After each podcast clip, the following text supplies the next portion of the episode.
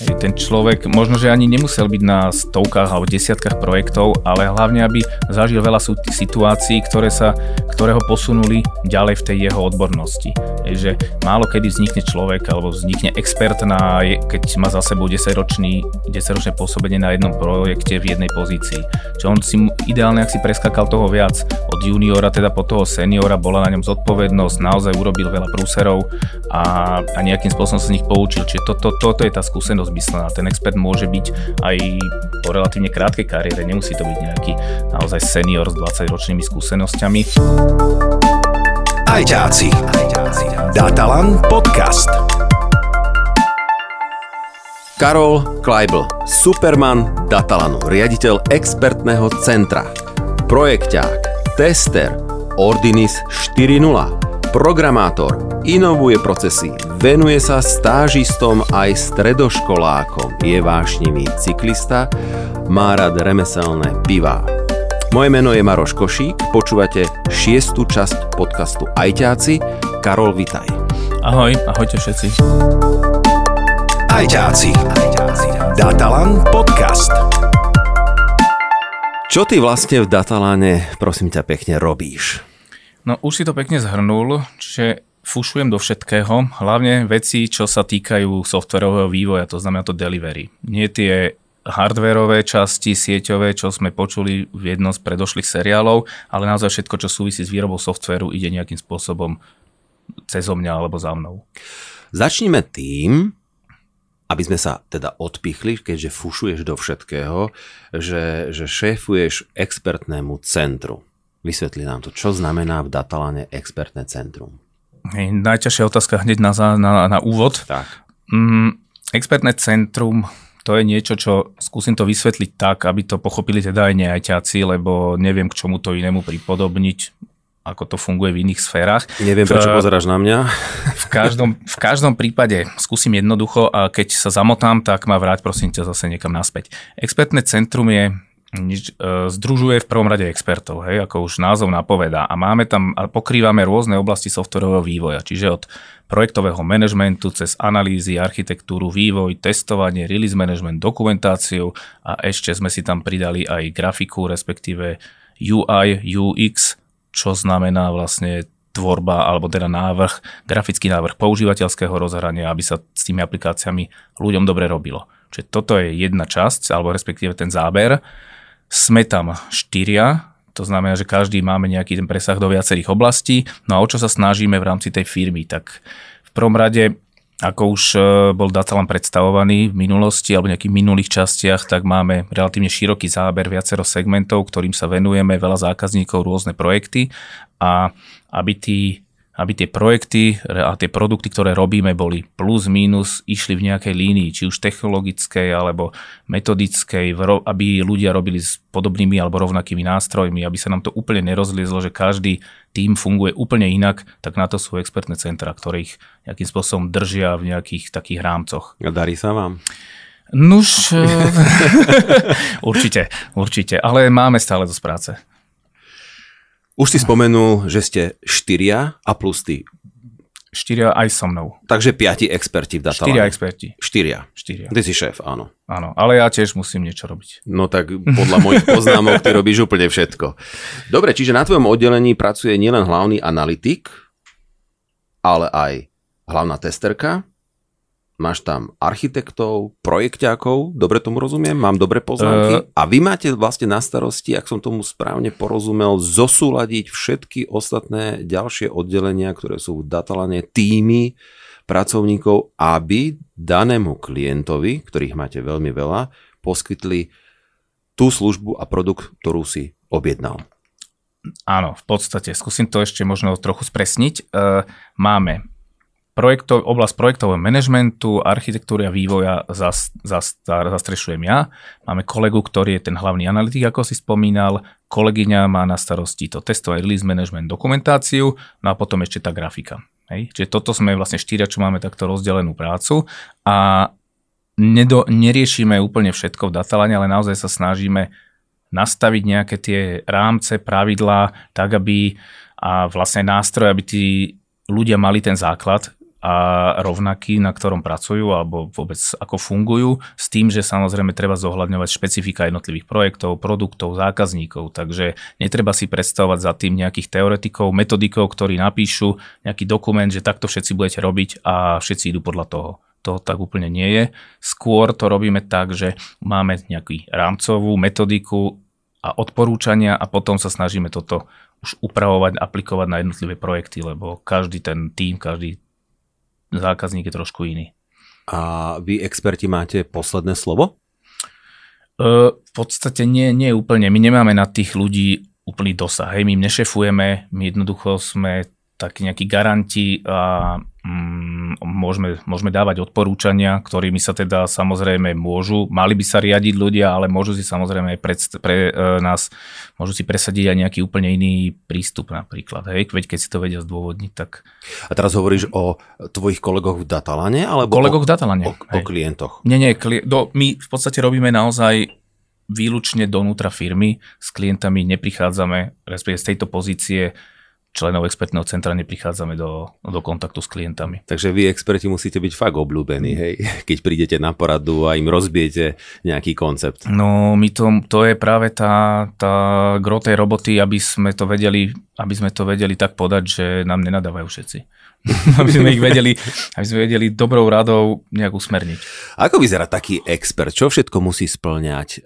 Na základe akých predpokladov si si vybral ty svoj tým? Alebo to už prišlo nejak tak priebežne, historicky, alebo si mal tú právomoc, že berem si toho, toho, tú, tú, tú? Mm-hmm, to je dobrá otázka. Mm, ako vyzerá expert? No tak, tak ako ja v podstate, mm-hmm. hej? Taký vysoký, urastený, ano. dobre, slušne vychovaný blondiak. Áno, áno, a, áno, áno, áno, správne, potvrdzujem. No a podstate experti sa delia ako keby na také dve kategórie. Hej, v IT svete my máme veľmi radi skratky, všetky tie trojpísmenkové, štvorpísmenkové a nebudem ich tu všetky menovať, ale tak prvá úroveň experta je taký, že vie, čo znamenajú a vie ich dešifrovať. A potom je druhá úroveň a to sú takí, ktorí už aj vedia, čo tie skratky znamenajú a čo sa za nimi skrýva, ako sa to používa. Takže to je prvá vec, čo ten expert by mal vedieť, že mal by byť zorientovaný v tom IT a v tom svojom obore. Druhá vec je, musí byť skúsený.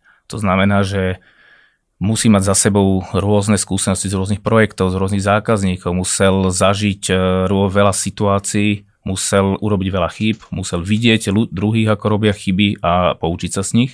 A potom posledná, no musí byť ochotný pomáhať ľuďom, lebo to je vlastne to gro roboty našej, je neprísť za ľuďmi a povedať im, že vy to budete robiť takto a takto, ale skôr im to vysvetliť a potiahnuť ich, keď, si, keď sú nie si istí a skôr pôsobiť tým smerom, aby, alebo spôsobom, aby oni prišli za nami, keď niečo chcú.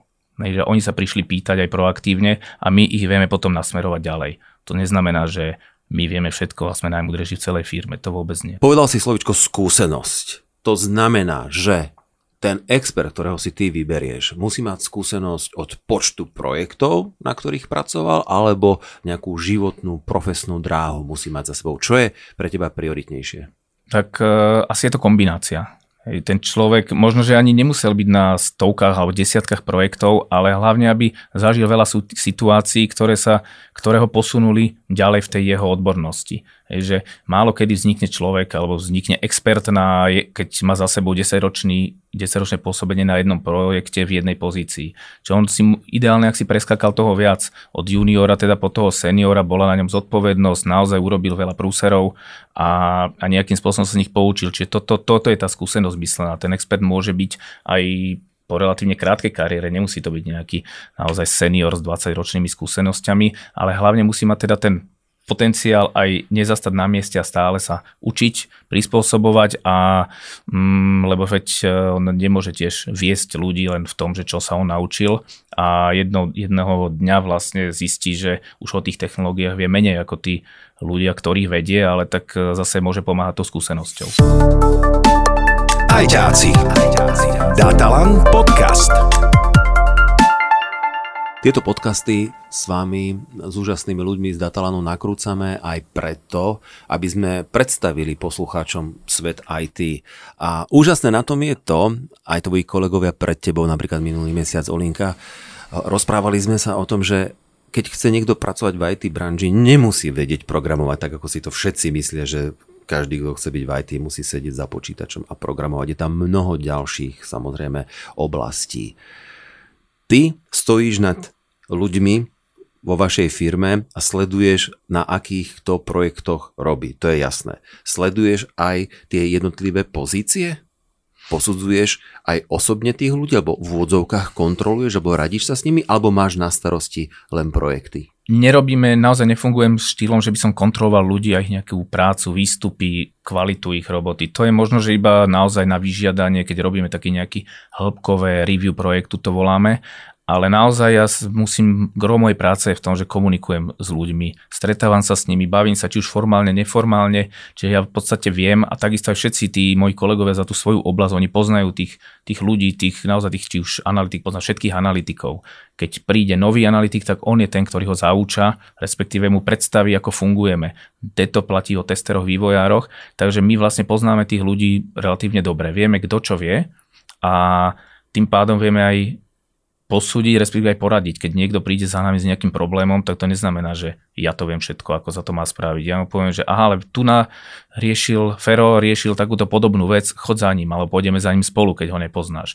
Hej, čiže v tomto, to, v tomto je ako gro tej práce a naozaj to skôr o tej komunikácii s ľuďmi. Ty máš dream job, ty sedíš do roboty porozprávať.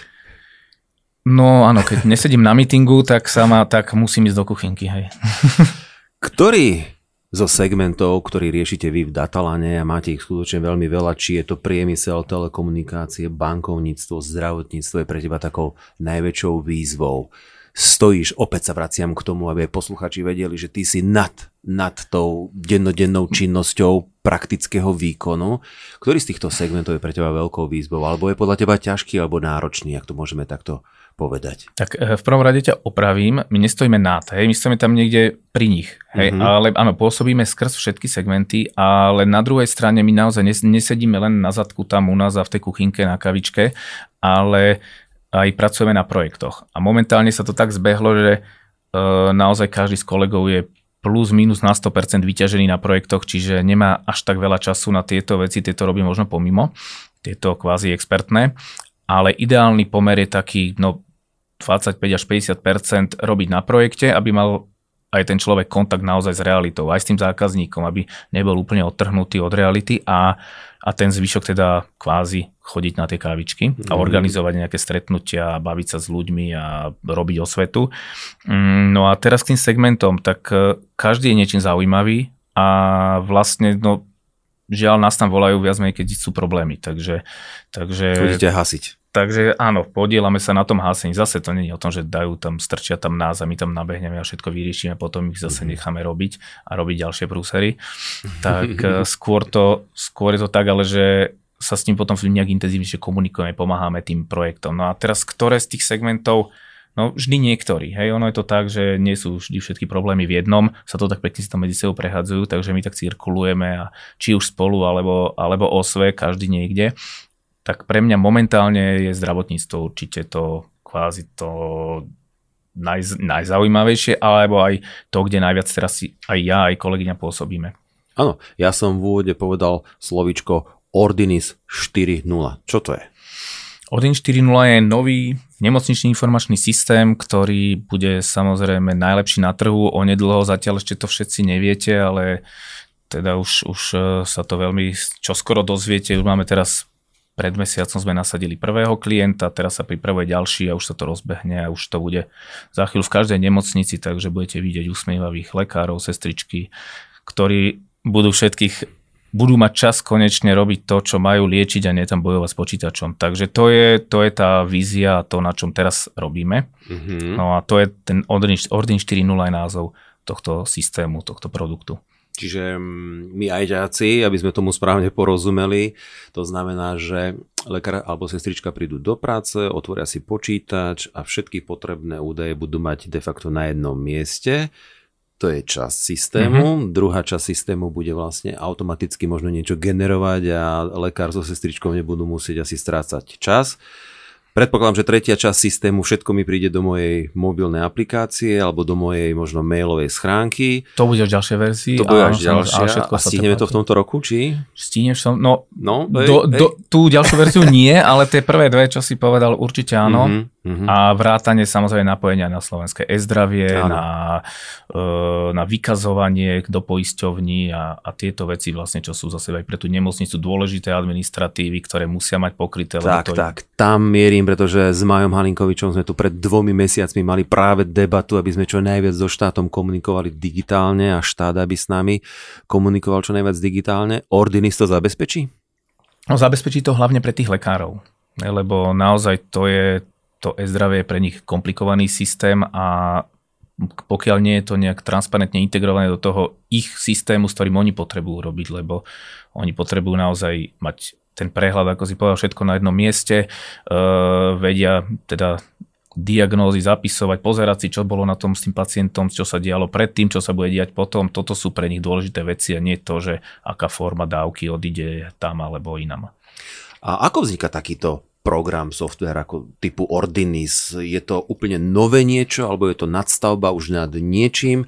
Sedel si v ambulancii, musel si sa rozprávať s lekármi, alebo si si niekde, niekde niečo načítal, pozrel do zahraničia, len tak pre predstavu. Mm-hmm. Pre predstavu, tak najprv uvediem na pravú mieru to, že ja som nebol pri vzniku tohto produktu a druhá vec je, že naozaj on nevzniká na zelenej lúke. Ten projekt je zaujímavý aj tým, že naozaj obsahuje mnohé pozície. Hej, sú tam konzultanti, pretože je to veľmi komplikovaná doména, ako si povedal. Ja som, ja ani nikto z našich kolegov, tých analytikov, vývojárov, nesedel u lekárov, lebo tak jednak e, nevie, čo sa ich má pýtať, jednak im nerozumie, keď mu odpovedia mm-hmm. a oni na, na takého nemajú čas. Takže my máme... Ale stola... super, že vyvíjate taký, takýto systém. Vyvíjame a práve, práve preto, že máme Máme síce skúsených kolegov, čo v tejto branži už robia dlhšie, ale máme naozaj pozíciu konzultanta, čo sú ľudia, ktorí poznajú ten svet lekársky. Áno, Niektorí sú dokonca bývalí zdravotníci a oni sa vedia s tým lekárom baviť. Oni vedia, čo on potrebuje, vedia to podať potom nám informatikom a už to potom preberajú tí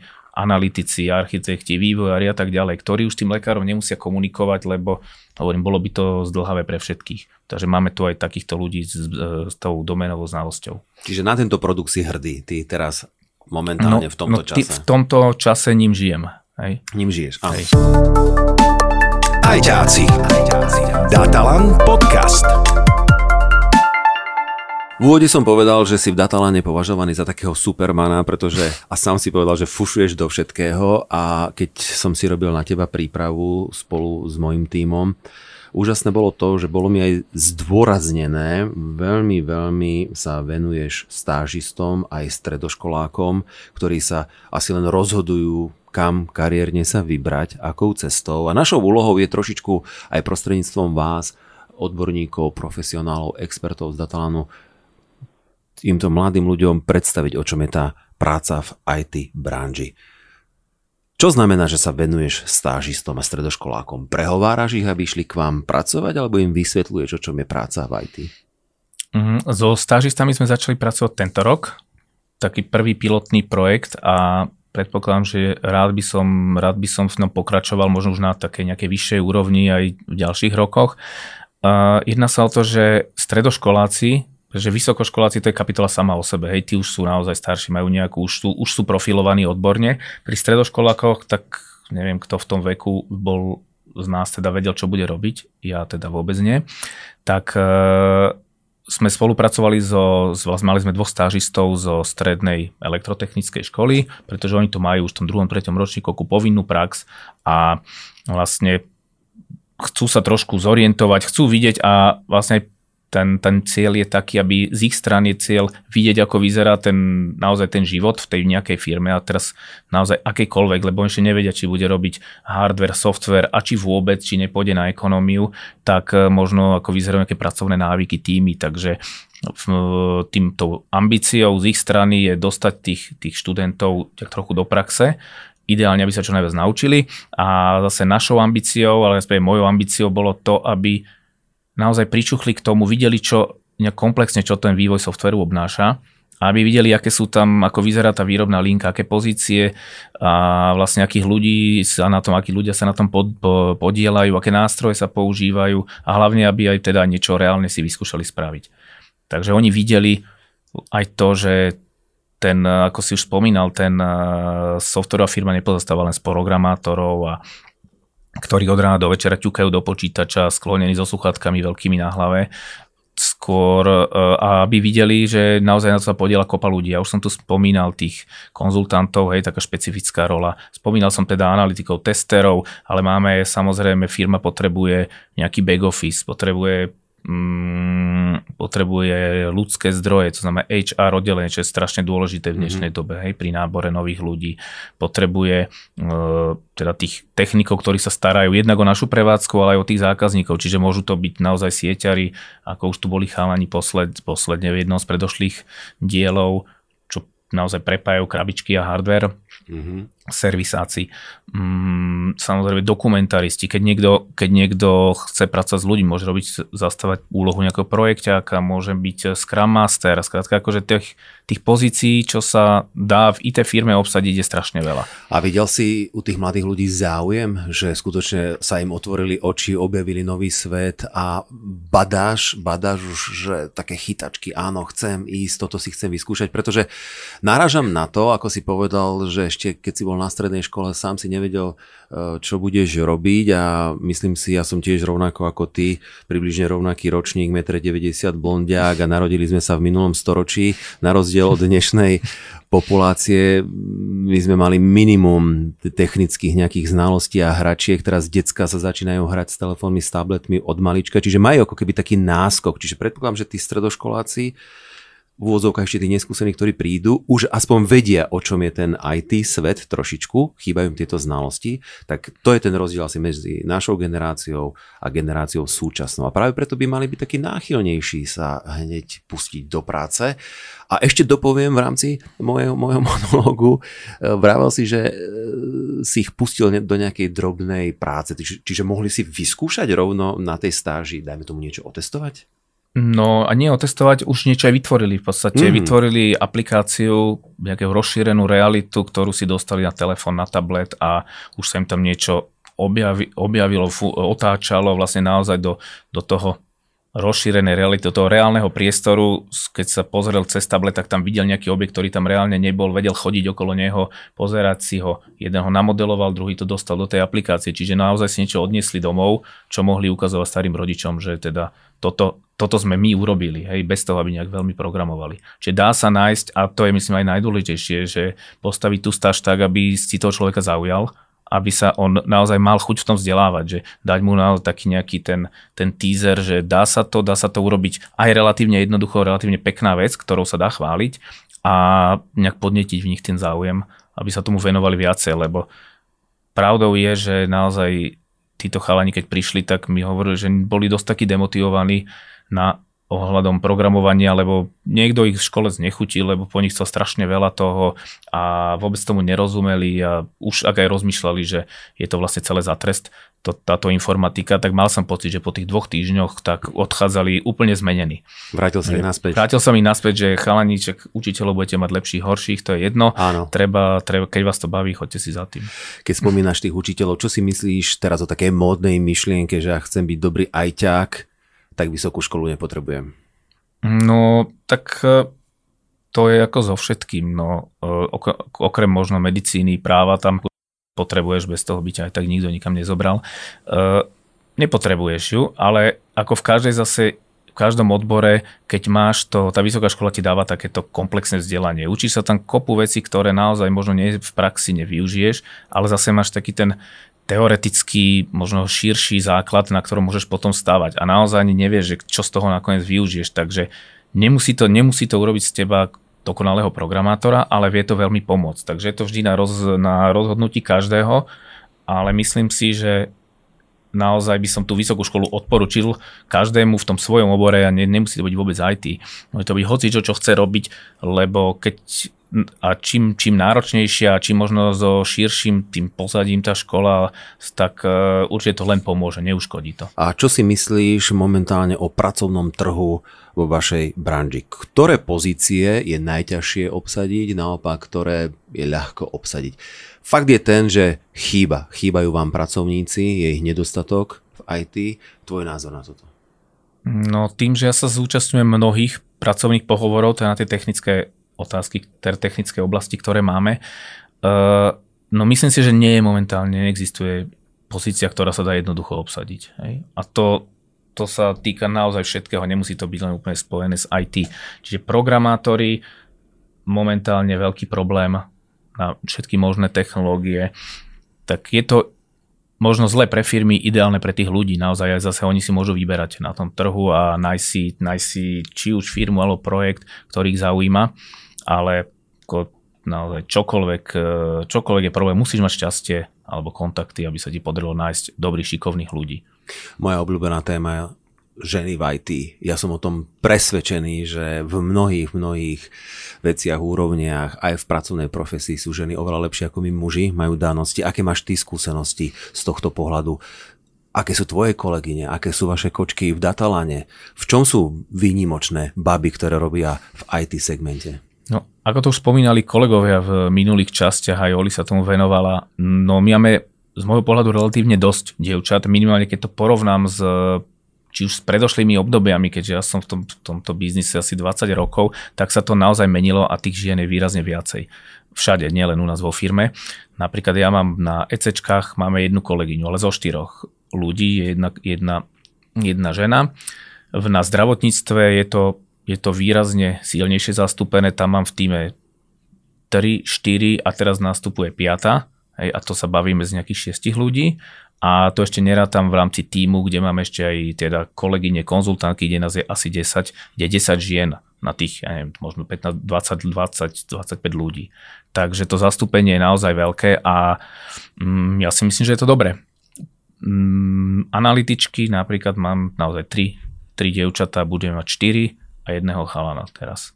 Čiže ako nevidím v tom absolútne žiadny problém a mm, kľudne, ako tým pozývam aj ostatné ženy do IT. Jasné, kočky, nebojte sa, hláste sa, Datalan potrebuje všetkých talentovaných, šikovných programátorov, testerov, analytikov, práce je dosť.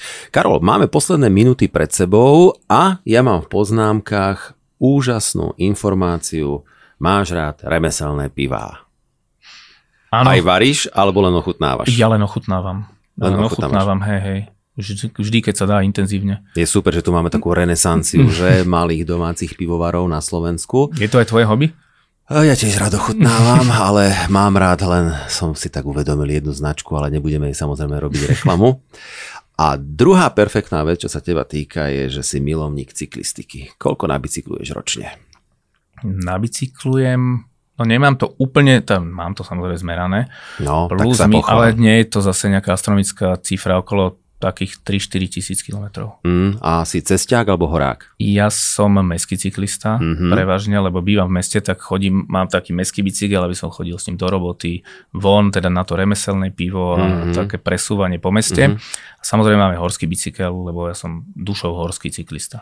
A aj sleduješ cyklistiku? Minimálne. Minimálne, hej? Minimálne. Nezúčastňujem sa súťaží, takže naozaj také, toto sú všetko. Polovica tých, tých nabehaných kilometrov je, sú Karpaty a nejaké také výlety okolo a zvyšok je mesto.